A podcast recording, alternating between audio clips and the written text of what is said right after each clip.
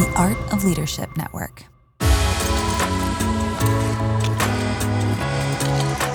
Welcome, to the Carey Nieuwhof Leadership Podcast. It's Carey here, and I hope our time together today helps you thrive in life and leadership. I am so excited to have Dave Ramsey back on the podcast today, and we have a personal conversation. We talk about some of the backstory, how he felt uh, as he moves through a succession process, what it's like to work with family, and a whole lot more. I think you're going to absolutely love it. Hey, before we get started, I want to give a big shout out to not only our sponsors, but to those of you who keep leaving ratings and reviews. Thanks for doing that on Apple Podcasts, also on Spotify, KH Coach 98. Thanks so much for sharing your feedback on Spotify. Glad you love the Richard Foster and Brenda Quinn episode. Hey, I read those, I appreciate them, and when you comment and you share, guess what?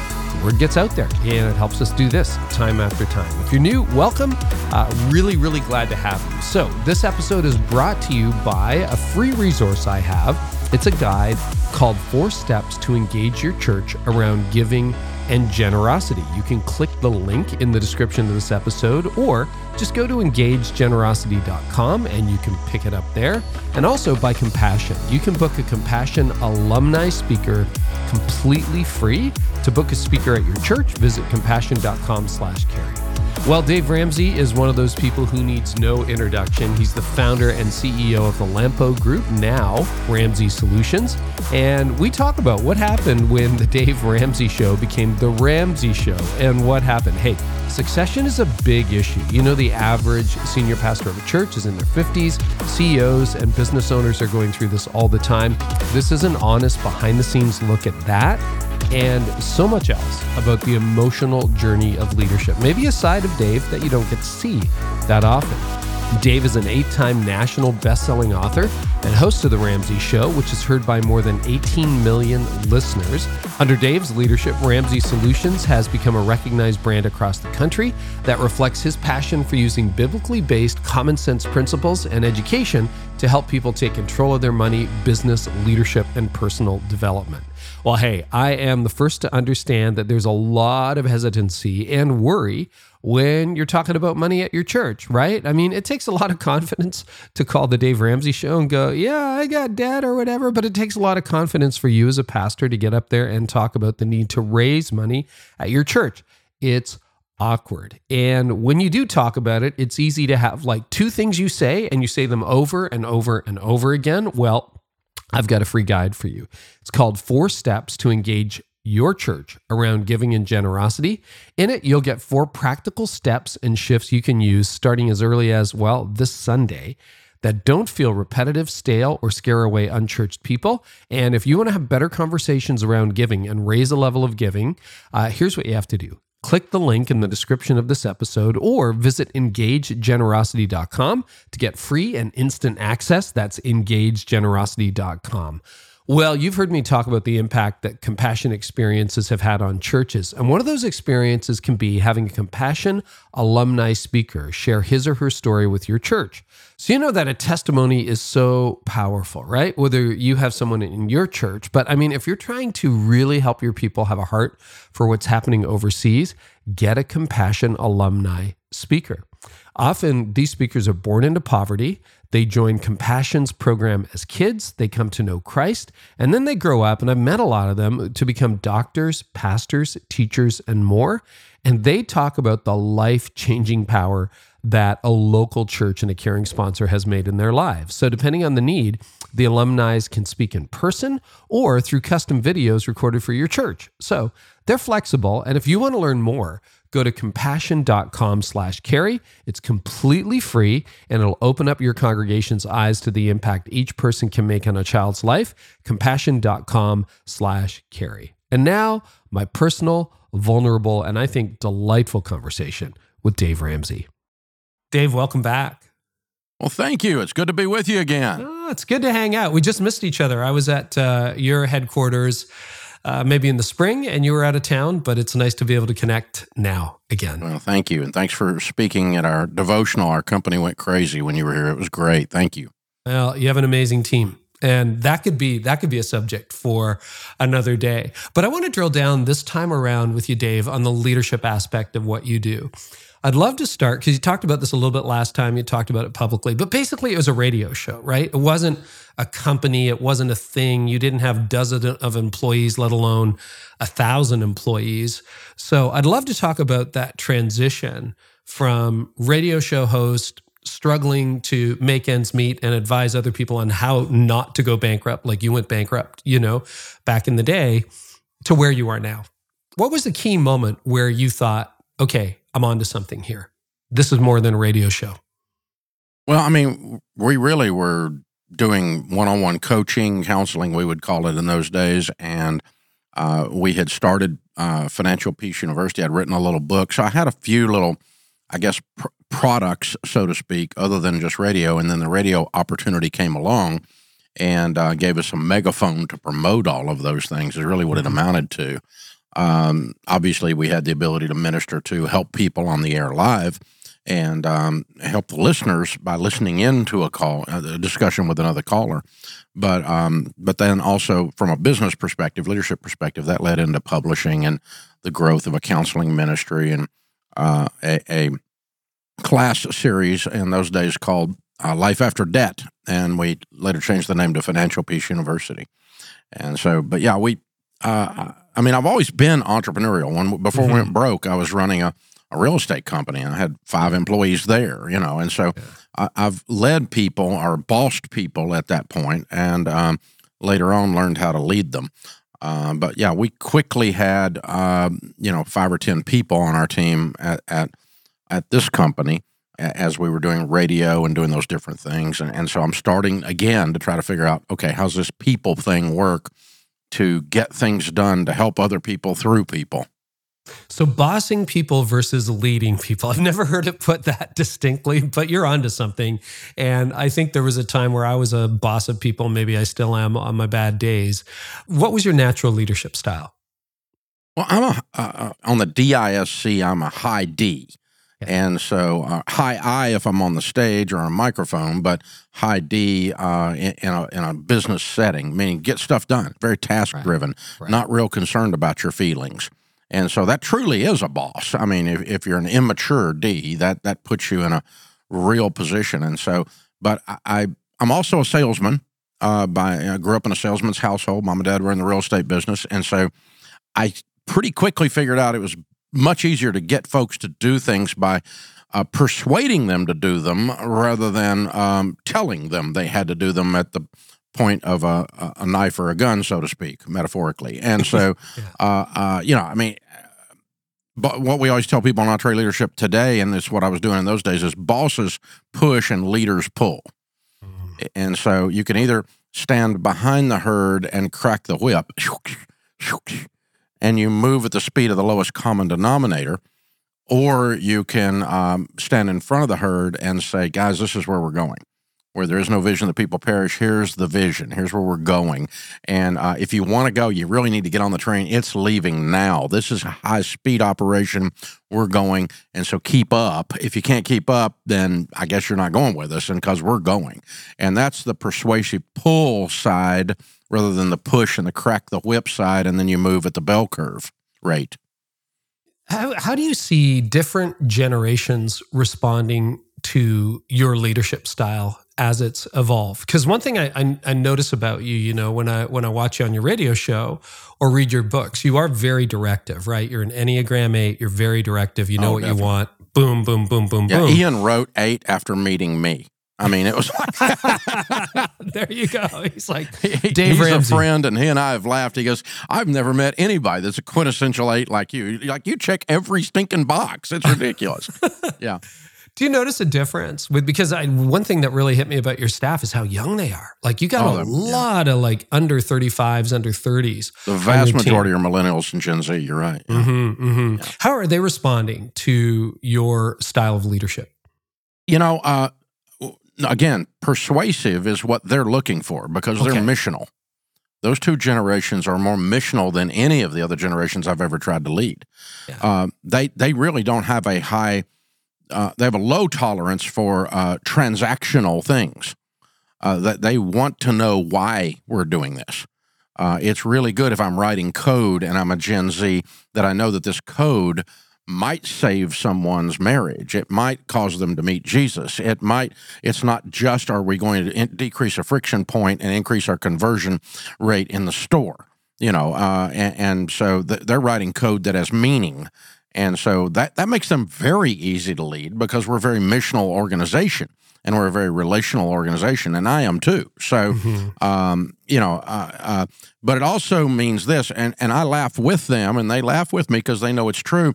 Uh, they're the easiest generation to hire uh, because there's only two kinds of millennials awesome and sucks.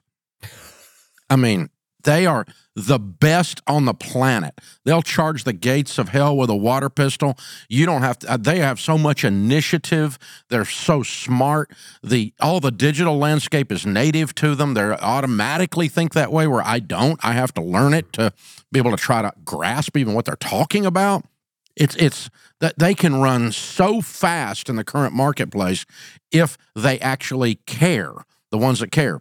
But the ones that don't care, I mean, they're snowflakes in their mama's basement playing uh, in, in a great act of irony, playing Call of Duty, and they have no call to any kind of duty, and, and so they're useless. And, and there's really no middle ground. I mean, boomers, at least, we would lie to you and make you think we cared. that these guys won't lie to you. They just look at you and go, "I'm useless. I'm here to take what I can take. You're the man. I'm here to stick it to you.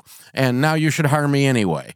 And no, I'm not going to hire you. So we hire the good ones, and they're amazing. And I love these two generations, and I have high respect for the good ones, so to speak. Uh, and, and, they do require, though, that you put a mission in front of them. They do require that you are uh, authentic. They do require that you are uh, uh consistent, no hypocrisy. Um, you know, and so if you say you're this, you need to be this on Monday and Sunday, and you know that kind of stuff. And so th- they, I just, I think they're fabulous generations. How do you define the mission? Of the Ramsey organization to your team? When you're give me give me the elevator pitch. Well, I mean, the, the mission statement is we provide biblically based common sense, education, and empowerment to every area of your life to transform it. And so, and our vision is to do that with such scale that we impact this toxic culture and throw it back on its heels. And so, um, you know, we, we want to bring a biblical truth, a sense of common sense, to your money, to your mental health, to your career in, in such a way that it makes you wonder, oh, I need to check out this biblical stuff, this God thing, and I need to know because it, it, helped me, uh, uh, you know. And so we want to minister at such scale that it, it leaves a dent in this craziness that's out there in the world. So I want to play with a bit of a different metaphor. You probably heard the saying, you know, my wife has had five husbands. All of them happen to be me. I'm in a long marriage. You're in a long marriage. I'm sure you've been a different kind of husband at different stages. But that's oh, true yeah. of leadership too, right? Dave, you've already hinted at that you've been a different kind of boss. I want you to think back over three or four decades of leadership. And you can even go back your pre incarnation to when you were running the real estate company. What have been some of the key pivot points in your growth as a leader? you know, Covey uh, talked about in principle centered leadership the idea of five levels of delegation. And the first level being, uh, you know, just go for level delegation, go for this, go for that. Uh, make a copy, get a cup of coffee, set the chair up, you know, uh, turn the turn the screen on, whatever it is, right? And that, that's very directional, very simple. Task accomplished, easy to inspect what you expect. Um, but and we all had those jobs when we first started. Most of us did. We started at a gopher level at some le- at some way. So I kind of think your leadership might follow that. The other end of the spectrum, number level, if that's level five, one level five is the uh, the the idea that you can do a stewardship level delegation, which is you're now delegating a concept that automatically implies a bazillion details and a bazillion further delegations, meaning now you're delegating leadership. You're not just delegating tasks. And of course, there's a spectrum between the gopher and the concept or the stewardship level. And so, you know, and I think our my leadership has probably followed somewhat of that. I mean, I can remember we, first thing is we just had to get the stuff done. You know, it's very, very again task oriented. Get get stuff done. Let's get stuff done. And then the next thing was I got to get somebody to get somebody to get the stuff done. because there was too many of them, you know. And so we got to about 40 people and we had four leaders. And that's a one to 10 ratio. That's max. I mean, one to five is preferable. Yeah. And so we're starting to, okay, we have to have this third layer of leadership me, the first layer, and then another layer. And learning how to lead those leaders like that was a real transformational thing. Uh, and somewhere along in there is when I started recognizing the importance of what we call C suite now. Uh, because again, we were we were hand to mouth. We're trying to make payroll Friday most of those early years, and so it's all about did we get the did we collect the receivable? Uh, you know, are we making a sale? Uh, and so I didn't really care whether somebody had a strategic thought or not. Kill it and drag it home. I mean, come on, you got to get this thing done. And that was the early days. But then at some point you go, okay, we're wasting a lot of energy because we're learning everything the hard way because we're not up above it looking down on it, meaning strategic thought versus tactical thought. And I actually had hired at that point several people that had MBAs. I don't have an MBA, I don't have a graduate level degree. And um, so 100% of MBA programs do a good job of teaching strategic thought. And I'm a tactical by nature. I didn't have strategic thought. I, again, I was just kill it and drag it home. So these MBAs were like, Dave, we've got to have a strategy. And I'm like, that sounds like you don't want to work. I mean, so um, what do you mean you want to get in a room and develop a strategy? We should be doing something. And but then I, I became convinced over a period of time of doing these exercises with these guys, and they taught me the team taught me strategic thought in that sense. I mean, I knew the intellectually, I knew the concept, but I mean, taught me to actually do it and the benefits of uh, you don't have to beat your head against the wall. You could just walk around the corner. Hello. And so if you get above it, you can see things. And so that was a big breakthrough. And we always laugh and say, um, you know, the MBAs taught me strategic thought and I taught them how to work. So it was a good trait. and so, but the, uh, uh, you know, so that was a, that was an evolution. The, adding the C-suite people the, and seeing their value is a strategic mindset. So putting in a CFO, uh, putting in uh, uh, an HR director, not uh, to do all the hiring and all the weird HR stuff, but instead just somebody that's paying attention to the team and making sure that we're doing good recruiting. I, I hired those both way too late. I should have added them uh, a year uh, earlier in, in the process, maybe two years earlier in the process. And now our of course, uh, our operating boards half C-suite, half business unit leaders, and so we've still now we've got a tremendous balance and, and outlook on that. But yeah, th- then you move on through the whole process, and uh, n- now you're really leading from a visionary perspective, not as much hands-on when you start to get to a thousand folks, and you know, three hundred of them are in some kind of leadership capacity. Now I've got, and, and then I've got to get, I've got to cascade all of this communication through and have methods to do that, that everyone is rowing the same boat still. Failures often define us as people and as leaders. And, you know, it's your failure that you talk about all the time in your 20s when you went bankrupt that really launched who you are today. And it's easy to look at all the success of Ramsey and go, wow, bet you they don't have any struggles. When you look back over your time as Ramsey, was there a moment, like what was your hardest moment as the CEO? And how did you what was it how did you navigate through it and what did it teach you hmm. you know I, I don't know exactly how to put my hand on it but uh, I can, our, our largest pain point for all of us and i think it's true for most leaders is our people mm-hmm. uh, our people are our biggest our team is our biggest blessing and our biggest problem point most drama uh, more than more than you know some digital problem or conversion rates on the store, all that stuff. Those are just those are dry things we can work our way through. But when you love people, and we have a commitment here, our HR policy is you know do unto others as you'd have them do unto you. Treat other people like you want to be treated. That pretty much covers your business ethics issues. Treat you know if you got someone that's got cancer, what would you want if you had cancer? Well, I got a lady on the team right now that's uh, been on our payroll for two and a half years and hasn't worked an hour. And uh, she's trying to survive cancer. She's been here 12 years. So I, we don't shoot our wounded. I can mm. afford to keep her on the payroll. It's what I would want someone to do for my mom, my sister, my daughter, if they were in that situation. Um, Now, there'll be, will there be an end to that? Sure. Someday we'll do something. To, it's not in perpetuation, but that's one we've chosen to do to, to extend that long. Treat other people like you want to be treated. The, you do all of those kinds of things, and then on the other hand, you get some doober that leaves and decides to spend their entire next three years of their life writing negative things about you on some blog or or trolling you. Mm-hmm. And this is someone who uh, or we might have uh, taken care of their whole family when their kid was sick. We might have mowed their grass when they were in the hospital. I mean, this is the kind of stuff we do all the time, and then you turn around and get mistreated by them. So those pain points are definitely the, the, the biggest struggle for me. And as I talk to entrepreneurs and leaders around America, I hear the same thing all the time. Uh, and it's the largest line item in your in your P and L. Your biggest investment is payroll from a mm-hmm. mathematical mm-hmm. standpoint. So it's a heart investment, a spiritual investment, a, a caring investment, a, a, money investment, and it's the largest of all of those.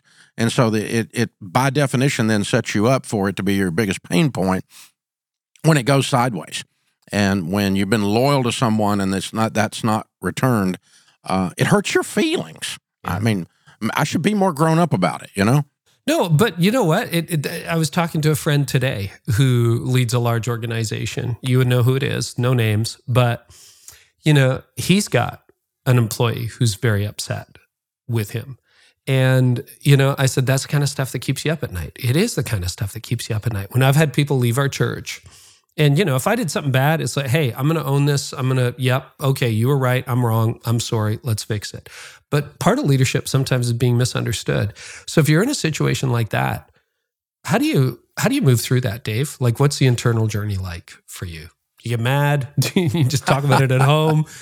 What do, yeah, what do I mean, do? it, it, it uh, truthfully, and again, I, I will uh, own the fact that it is a bit childish, but it hurts my feelings. It, it yeah. does, uh, and at different levels, different at different people, different situations, different things being said. But uh, for you to take good care of someone and then they go out into the marketplace and lie about us, mm-hmm. um, and that harms our ability to help someone then because we lose, uh, you know, perception with that, that the amount of public they can get to, and uh, then they don't trust us because they think we're liars and we're hypocrites, and we're not. Uh, are we perfect? Oh, good Lord, no. I'm perfectly capable of owning that. I mean, my goodness gracious, have I messed up stuff? Oh, before I got on here today, several times. I mean, my gosh, I mess up stuff all the time. But um, but I am trying, and I did take care of you when you were here, and then so so I I think the um, I, I somebody wrote a line that said I'm not responsible for the narrative in your head that you wrote about me. I can't fix that. And so I've just got to put it in perspective and go. I, I, was sitting with a pastor friend of mine the other day that's had the same thing happen to him, and he's they're in the middle of a cancel situation. He's probably going to lose his position, or he's probably going to quit because he doesn't want to deal with the way the elders have acted in this. And he didn't do anything wrong, but he had an, a former uh, team member go bananas, and it goes into the media and onto social media, and it's created a crisis. And uh, so I told him, I said, you know, the problem is, two years from now, when all this is done, there will be two people on the planet that care about this and even remember it you and your wife. That's it. No one else will even be thinking about it. You'll be thinking about it a lot because it's you. But the, but in terms of you know, did it destroy your reputation? No, you've got 30 years of serving God, serving the community. People really know who you are. And even in the midst of this, they read the newspaper and they know that's a lie. That's just not true. That's not who that guy is, you know? And they read that stuff about me. They go, I know Dave better than that. That's not who he is. He's wild, but he ain't that, you know? In our little bitty brains, we go, we make it into a, a, a mountain out of a molehill. And for perspective of time, you know, uh, even the things I'm thinking of while I'm talking about this, again, nobody cares. Hmm. Not even the person that did it. Hmm. Nobody even remembers it but me. And so then it's on me to go, I need to have some perspective and not let this thing own me, not let these people live rent free in my head. Yeah. One of the challenges I think a lot of leaders have, particularly as things scale and you're looking at the stress you just talked about, which I'm pretty sure every single leader listening to this has got. I've got an equivalent in my life where Oh, yeah. I felt misunderstood. It doesn't matter. You can be leading 20 people, 2,000. You've got Mm-hmm. that. Where somebody leaves mad, you're like, I did everything in my power. I've had friendships dissolve. And I went Mm-hmm. to elders and I'm like, okay, who's, what do I own of this? And they're like, no, we don't think it was you. And I'm like, ah, but it's still, those are still broken today. They're still broken today, Dave. And, you know, you're right. Time. That was almost 20 years ago. I don't feel like I felt it then, but it knocked me out for a year. Uh, but you've also had real success too. So I want to look at how you balance your time. Are you taking more time off now than you used to? Um, did you ever reach a point of almost burnout? Do you think burnout's a myth? Like what, how have you approached that sort of work life balance? Because I follow you and some of your family on Instagram and Ramsey personalities. You know, you got a nice boat, you take people out, you barefoot water ski still, that kind of stuff. Like what's your R&R like and how has that changed over the years? Well, I, the burnout question uh, for me is pretty simple. I, I've never gotten even close to being burned out because what we do has such meaning and it's such a calling. I do get tired. That's different than burnout. That's fair. Uh, when you push too hard and you too many days in a row, and okay, I got a 6 a.m. Fox hit, and I'm signing books at 11 p.m. that night in a different city after a jet flight. Yeah, that'll get you after a while, and, and that, that's definitely a young man's game for sure. But, uh, but man, it, it you get fatigued, and you have to be careful with that because fatigue uh, make you do stupid things uh, that'll ruin the whole deal. And so you got to be real careful. But uh, but I haven't gotten burnout, so I haven't had that problem. And work life balance has gotten better every single year as we've added more team members because there's most of the stuff I don't do it. yeah. Wait, you're one of those MBA guys now. Yeah, yeah. Other people do the work now. so, uh, uh, you know, and it's gotten even worse as I get older because, you know, I'll be 63 soon. I, I When I turn 60, I quit working Fridays. And um, uh, this last year, my son, who's been with us 11 years, moved into the president's role, Daniel. And so he and I have the pleasure for the next season of having two offices beside each other. And we're basically running this together as CEO and president. But he's doing a lot of the tactical stuff and stuff I might have done five years ago or 10 years ago. He's definitely got his hands on and loves doing it. So I've got that. And, uh, but yeah, uh, plenty of downtime. Uh, first time ever, uh, what, four years ago, I took three whole weeks off. I'd never taken three weeks in a row off, and uh, we did that. We liked it so much we did it again, and um, and now we take uh, a month and uh, stay in Cabo for a month at a time, and that's not that unusual. So um, I'll be down there for most of uh, November, as a matter of fact. So uh, you know, but that's you know. Uh, so yeah, we're and, and we're at the lake, and this uh, we leave on Thursday night and go to the lake house. You mentioned the boats, and that's just south of here, in about an hour. So we're down there on the weekends. I'll be down there this weekend, and um and teaching the kids to barefoot now, the grandkids, and um so all of that kind of stuff. So yeah, there's a lot of. Uh, I mean, we don't even most of the people that work at Ramsey. I mean, ninety nine percent of us, uh, we're here at seven. We're gone by five five thirty, and so if I drive, if I'm walking through the office at six p.m. and there's somebody here, I want to know why. You need to go home. Um, you're not the Messiah. Jesus is. He's the only one that needs to be working at this hour. So uh, the rest of us, you know, you got a thousand other co- colleagues in the building that'll help you get this done. So we're, we're going to be okay. You don't have to, you know, you're not proving anything by being a workaholic at Ramsey. We don't do that. Yeah. When you look back over the your time as CEO of the company, were there particular like you know we talked about a failure and the hardest part, but was there an inflection point, like one decision or a series of decisions that you made that really became inflection points for the scale and growth and impact of Ramsey? You know, I kept waiting on that um, because we're in broadcast, we're in publishing spaces, so uh, we're on live event stages. So I kept waiting to be discovered, and someone would come along and make it easy and do it all. Um, and I'm still waiting on that. It hasn't happened. And so every one of these dad blame things is a dogfight. Every one of these has got dirt under our fingernails from scratching and clawing and hustling and grinding. And, and so occasionally we look back and we can see an inflection point of something that broke through. Uh, you know, kind of a you know, oh, there's this internet thing. Look at that. Who knew? You know, and um, we're actually probably seeing that right now. Uh, recent report came out about three days ago that we got a hold of in the industry that the first time in history right now on demand podcast youtube type things uh, on demand broadcasting is at a has a higher listenership than regular broadcasting. So talk talk radio like we're in talk radio on 680 stations. We have a podcast and a youtube of the same program and we have more on YouTube, more on podcast than we do on mainstream radio, and we're the second largest talk show in America, second only to Sean Hannity. So, um, but it, it's it's past. So there's an inflection point there that this this medium that you and I are doing right now has moved the needle. It's uh, it, it has shifted from me being in talk radio for 30 years. Now I'm a podcaster, and um, you know is what it amounts to. And so I'm good with that. That's fine I was I, going don't really say, do you ca- care? No, I, I'm I'm medium agnostic. I just want the message out. So uh, how come you know we'll put it out in a in a hardback paper book? Uh, if you want it as an audio book, we'll put it out that way too. If you want it as an ebook, we'll put it out that way too. I mean, I don't care. We just got to get get it to you. That's the thing, so you can get your life changed. That's the point. So yeah, but that's an inflection point. I'll give you an old one that's fun. We were teaching Financial Peace University every night with an overhead projector and a bad suit in a hotel ballroom across the street from our offices. We'd have 300 people a night uh, sitting there. We break up. We rented all the the sleeping rooms on the first floor, flip the beds up against the wall, and break up into small groups on the whole first floor. After I taught, so I teach a lesson, we go into small groups. That's the model for Financial Peace University. Have a discussion after the lesson, and accountability and encouragement, and that's always been the model. We were doing it very analog, and um, this guy working for me comes in and he goes, "Hey, there's another there's a lady in the weight loss space that's put these videos out on this VHS tapes, and they're teaching them in like 3,000 churches. He goes, We need to put this on VHS tape. And I went, No, no, no. You can't change people's life on a screen. You got to be in their life, you got to be in there in person.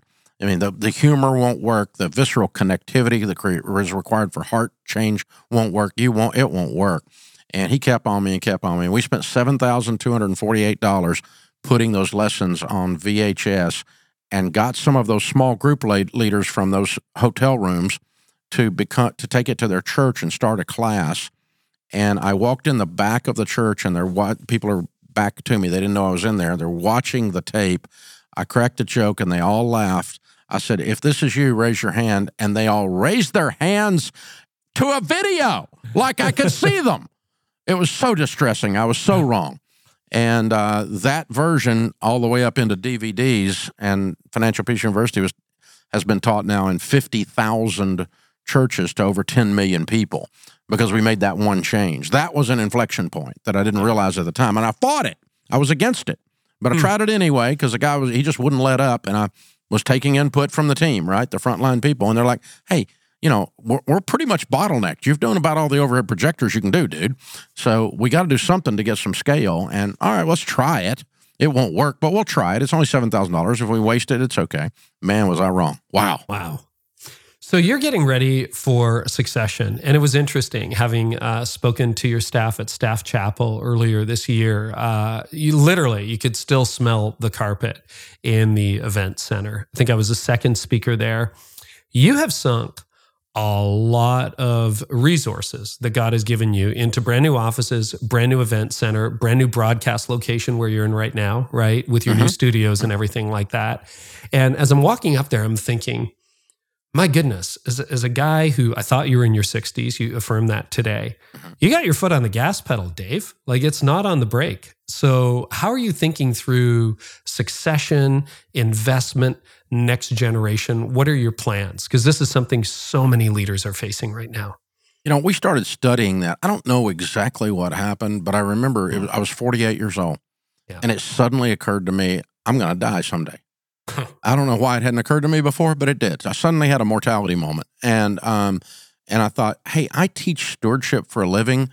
To not have a succession plan is like the ultimate insult to the whole stewardship message. That's the worst stewardship you can do is build something that God owns and you don't manage it well enough for it to survive you. That is so egocentric. It's so ridiculous. And yet almost everyone does it wrong. They don't do it well. Succession's very seldom done well. So I started studying family businesses and ministries, churches that had done some kind of successful handoff. And I studied some dumpster fires too to try to figure out what the anti principle is. And, uh, you know, we started going, okay, one principle is the more gradual, the higher the probability of success. Mm. This thing of the owner or the main guy or gal grabs their heart, having a heart attack, falls back into the grave, and tosses the keys as they go. That one doesn't work. You know, figure it out after I'm dead. That one doesn't work. They almost never survive. Very low probability. So we started immediately as soon as we discovered that, thinking about, okay, how's this going to work? How's this going to work? What's it look like? What are the um, the flow? What's the flow chart? What if something goes sideways? You know, what, what if that? Then what? You know, Mm. and started talking that through. And then we started studying family businesses. There's a good family business material out there on operating that, and uh, and that leads you into some succession things. And so, what we discovered was that it requires uh, for the for it to, the organization to survive, the especially a first generation founder like me, we're by nature stubborn, uh, control freaks. Hmm. That's how we were able to build it, but it also causes us to not let it go when we should, and we kill the thing we love, and even the people we love by doing that, by, by holding on too tightly. I don't own this. God owns it. Okay, God, what do you want to do with your business? If I was hired as an outside CEO outside of this to come in and run this thing, the first thing a logical CEO that wasn't emotional would do was start to think about how to succeed, how to do succession. But the, you know, but when it's your little baby you've been rocking, it is very difficult to let go. And so, um, what we another correlation we found between success, uh, successful succession, is the more noble the calling of the individual. I, we call it higher calling. Uh, if it's all about me and what I get out of it, you're not going to do a good succession plan. If the if the CEO is like mine, mine, mine. If I go in, the pastor says my church, first thing out of his mouth, well, you got that wrong, pastor. It isn't yours. Okay, but but if they say that out of the abundance of the heart, the mouth speaks. You're to have a hard transition with that guy. He's not to let go. My church. It's not your church. And so, um, first thing I got to is break that. So I said, all right, I is as difficult as it is, as much as the little boy Davy that lives inside of me doesn't want to do it.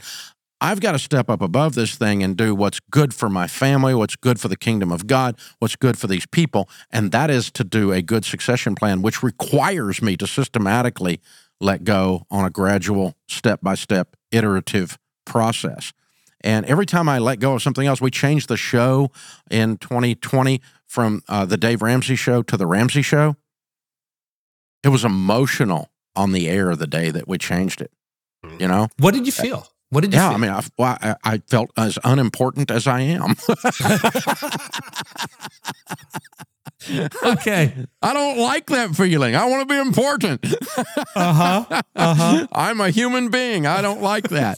so, but the noble thing to do was to set the show up that has, you know, about 30 million people tuning in a week through its various mediums for generational success, that it doesn't die when I do. Uh, I mean, Rush Limbaugh is a friend of mine, but it died when he died. Mm-hmm. It was awful. And he had a legacy. I mean, he's Elvis of talk radio. He, invented it, and it died with him. He's already a distant memory, and it was just a couple years ago. Hmm. And so, no, no plan whatsoever. Even iHeart had no plan. They, they were they were all in denial that he was ever going to die. And and so uh, and you know that's I'm I want to be the other end of that not because I'm mad at Rush or iHeart. They're all friends of mine. I I love all of them but and I wish it hadn't been but and it's very difficult to do emotionally. And it's very difficult to find the talent to step into those shoes. Those are big old shadows big old shoes Yep. So I know you're somebody who cares because last time we had a conversation here, you talked about what is your fuel for doing this radio show for 30 years. And it's, hey, somebody woke up today broke. They're going to call in. Might be my 10,000th rodeo, but it's their first. And I want to be there for them. So, and we've seen glimpses of your heart, but I was talking with a friend of mine this week who just stepped out of the CEO role hmm. and handed the reins, and he was in tears on the phone mm-hmm. with me, and I was in tears three years ago when I stepped down from the teaching team at our church. And I felt like you mentioned feeling like a little kid. Uh, the first Sunday when I was at our church where I wasn't the lead pastor, I had this little temper tantrum just to myself because I, I my office was gone and I didn't know where to put my hat. And I'm like, come on, where do I put my coat? Like, this is not fair. Didn't I build this thing? And then, you know, God didn't smite me, Dad Dave, but he should have. I didn't build that thing. No, he's smiling at us. But I, I know he is. But like those emotions, what what are some of the emotions you've gone through as you've started this journey? You know, I, I think that's it. And um, it has helped me to incrementally let go. And so, uh, you know, this last stage or, or this next, this current stage we're in where we just brought Daniel in as co CEO. I didn't bring him in and step away. We're going to get to do it together for a while. And um, I mean, there's a probability that he'll get tired of me.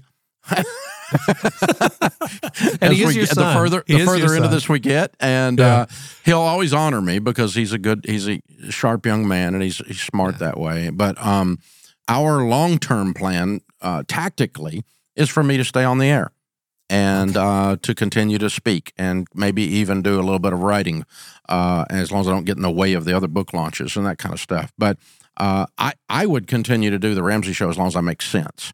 Now, I did tell them if I don't make sense, take me off the air because I've got some friends that stayed on the air past when they made sense. And so, yeah, you have the permission to take me off the air on that. But but uh, I could do that well up into my 80s even. Uh, and that that'd be my thing. And I come down to the place that I built, have a place to put my hat still, um, but not be necessarily, but I wouldn't be in the CEO. The operational roles inside the organization, I wouldn't be making those decisions anymore. I would be only talent, so to speak, in quotes Right. not at, at that point. And that gives so that's an incremental thing. It's not as sudden as I just don't have I'm I'm gone. You know, this chopping thing. And so uh, that's a luxury we have because of because I do do two things here. I'm the CEO and I'm talent. And so I can keep part of it and as long as I stay out of the way of the uh, Ramsey personalities and let them step into the brand succession that we've built, which is exactly what we did there. Uh, and I've got the owner transferred. We've already transferred the ownership. I only own 1%, but I own the only voting stock. So, Oh, hey, that was a good deal, Dave. Uh, so, uh, uh, so far, you know, I'm still in control, but I can choose to turn that over whenever I want, or at my death, it'll be turned over instantly. Uh, and, uh, but I have never led even my family in this as grown people, uh, except by persuasion anyway. So I'll never lose the ability to do that because I lo- won't lose their ear because I'm not going to lose credibility. So I could still sit down a meeting and, and make an argument. I just won't be making it as the guy who owns the place at some point. Well, you said it earlier. Those of us who start things are often control freaks, and we definitely have opinions. I'm sure it's happened already in in the, in the history of Ramsey, where people have made decisions, and you're like, "No, that's terrible." But now, you know, the C-suite is not just you anymore. Have you had a situation where the team that you appointed have selected has made a decision that you fundamentally disagree with, and then what do you do with your opinion, or have you imagined yourself in that role? I've, I've almost everybody who's gone through a succession, I've had this conversation with Yeah. Dave, says that just takes incredible self control and restraint. And I'm just wondering if you faced that, and if so, how you handled it or how you would handle it.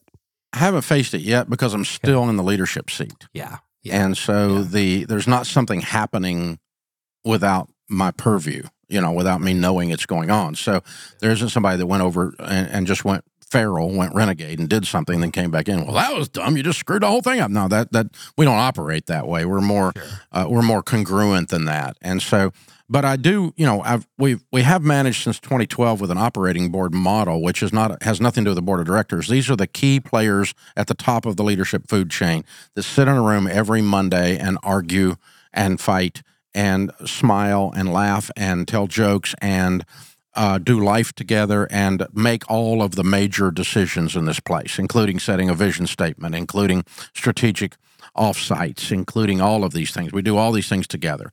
We love each other. We love each other's spouses, and we argue in there. It has happened in there. Uh, uh, I hold the trump card because I'm the owner. I can go against the whole room, but if there's you know there's 14 people in there in one setting, or executive council is there's eight people of that 14.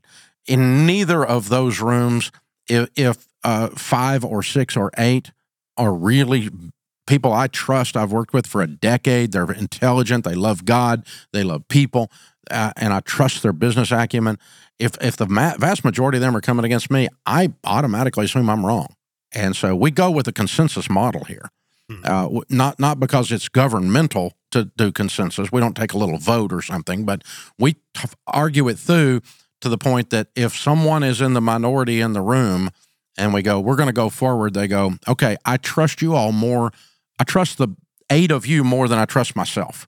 Hmm. I'll go with y'all because we've we've fought battles before together, and I was wrong. And uh, by the way, we always laugh and say, and if you're wrong, I'll remind you of it later. You know, I mean, That's good.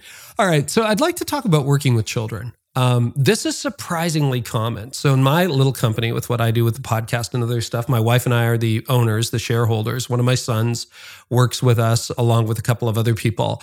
Um, churches, I run into so many churches where it's father son or father daughter succession. Um, and you have that. You've got three children. I think they're all involved in different levels with Ramsey Solutions. Rachel Cruz, obviously, uh, people would know her. She's a Ramsey personality. Uh, Daniel, fewer people would know, but co CEO now. Very, I just spent a few minutes with him when I was there, but very quiet. Like, and I've heard doesn't really enjoy the microphone No. as much as other Ramseys. And then Denise has a different role in the company.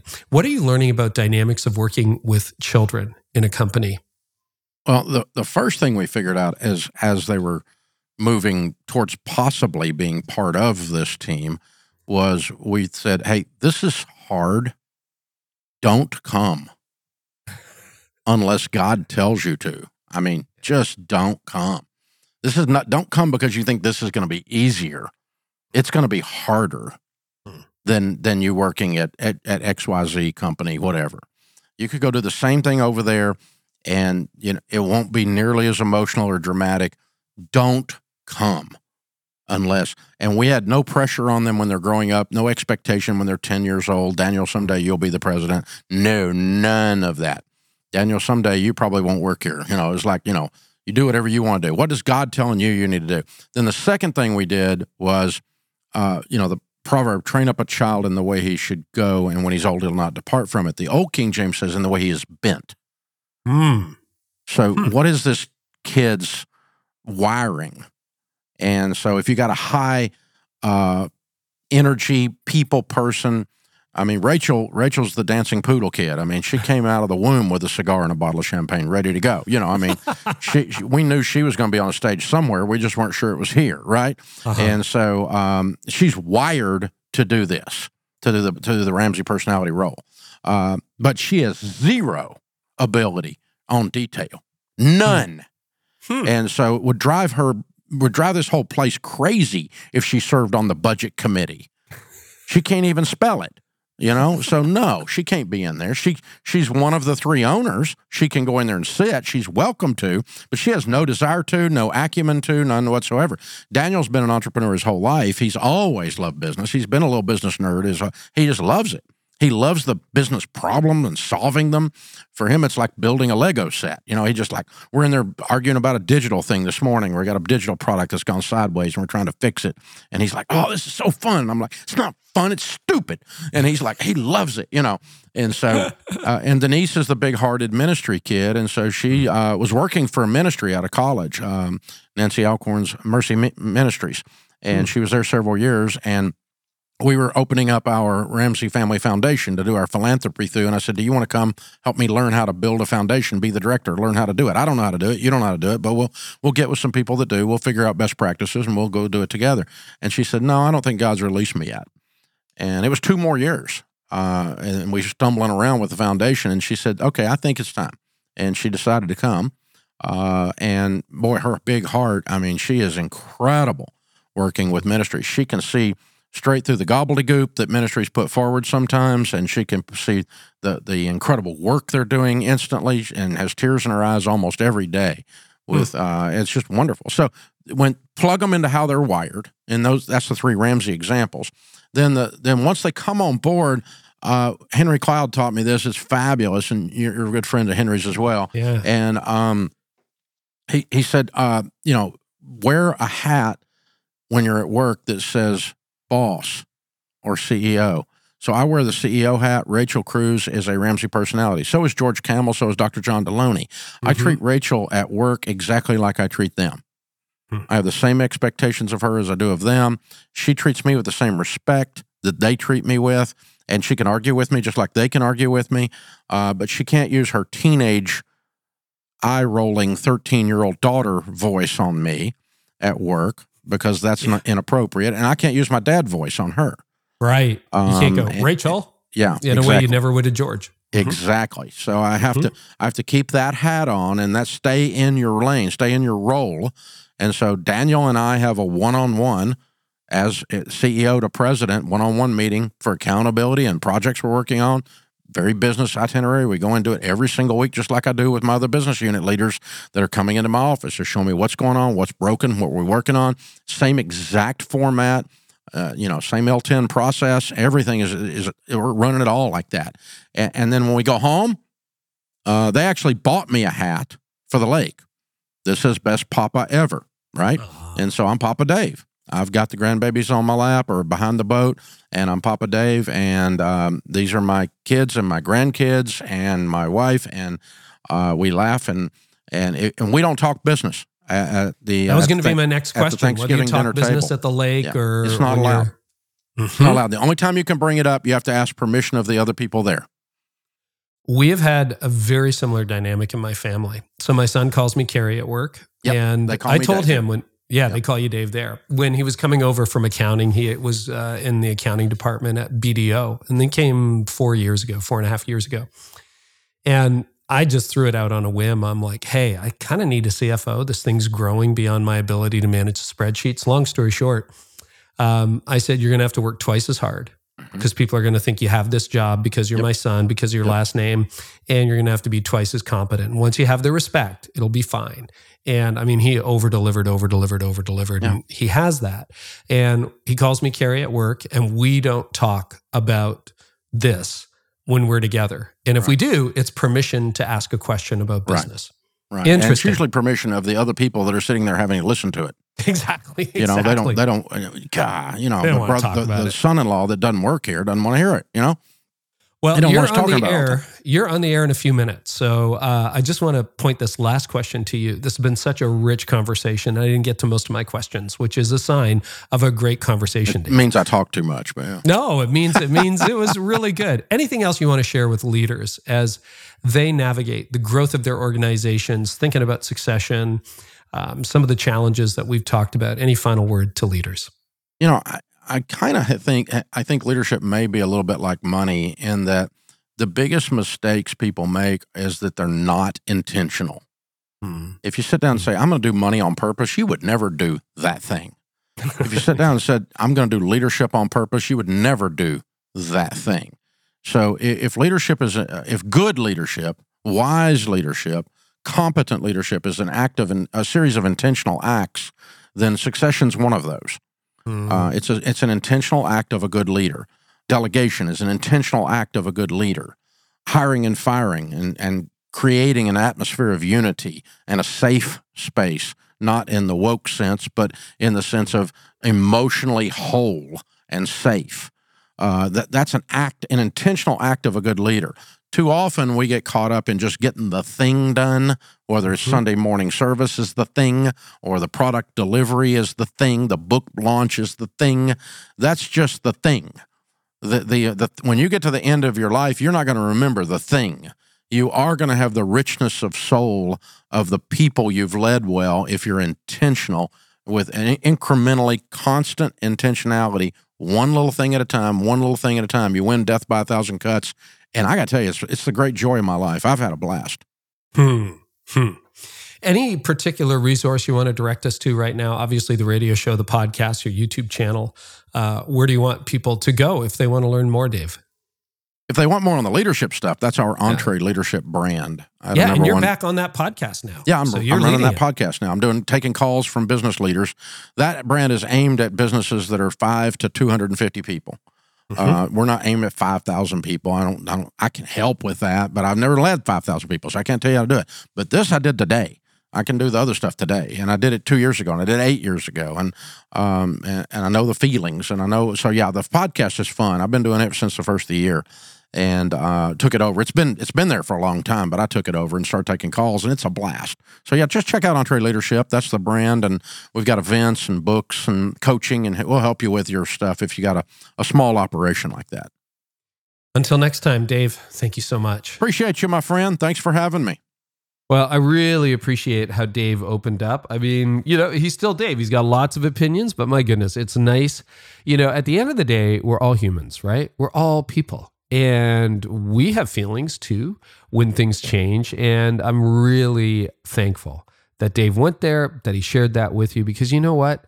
I think one of the the secret missions of this podcast is to let you know as a leader that you are not alone. You're not alone. When you go through the emotions, when you go through the ups and downs, when you struggle, when you're trying to figure stuff out, when you got a little bit of success, hey, you're not the only person. And we're going to bring you another conversation along a similar vein, very vulnerable. Actually, we recorded this. Uh, I wasn't there, it was like a virtual thing, but in their bedroom, they did the interview. Judah and Chelsea Smith are going to talk about the personal side of leadership. I'll give you an excerpt on that in just a second. But first, if you have not yet got my free guide, Four Steps to Engage Your Church Around Generosity and Giving, get it now. Click the link in the description of this episode or visit engagegenerosity.com. And then, wouldn't it be great, either by video or live and in person, completely free? to have a compassion alumni speaker, a child who's now an adult, raised in poverty, talk about the difference that a sponsorship made in their life, go to compassion.com slash carey, C-A-R-E-Y, to learn more. So Judah and Chelsea Smith, we talk about the personal side of leadership, the ups and downs of marriage and doing ministry together, what it's like to lead on empty, and navigating the world of celebrity. Here is an excerpt. I am literally first thing in the morning sitting on the toilet through a very thin door. And that's not always a quiet experience first thing in the morning, if you can read yeah. between the lines. And Judah is right outside the door. I was in the closet. in the closet on a phone call. And I just was like, no, too much. I need Pastor Rich Wilkerson Jr. It's his fault. like, I need to be able to go use the restroom in my own bathroom in peace. So I I gave you a bit of So she gives me the whole like, like, you know, and so then I'm like, I'm sensitive and I'm like, my God, I'm just encouraging a fellow minister, you know? And remember, we have a YouTube channel, so you can check that out. It's growing, and uh, uh, yeah, this was this was a really really fun conversation. Also coming up, Mike Todd, John Crist a series on AI where we talk to some of the leading experts in the world about AI. Louie Giglio's coming back, Philip Yancey, Heather McGowan. That was a great conversation. Dr. Karen Gordon, Grant and Cheyenne Skeldon, and a whole lot more. And have you yet signed up for my newsletter? It's delivered every Friday, and in it, I feature some of the most fascinating and curious content that I have found that week in the world of, the internet.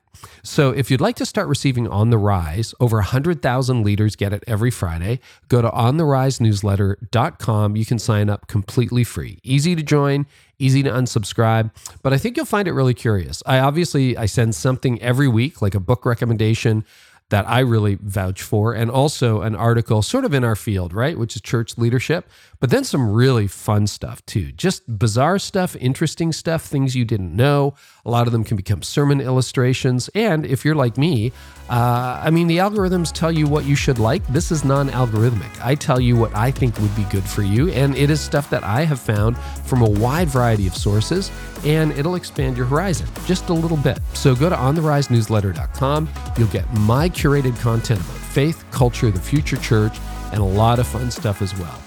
Thank you so much. I really appreciate you listening, and I hope our time together today has helped you identify and break a growth barrier you're facing.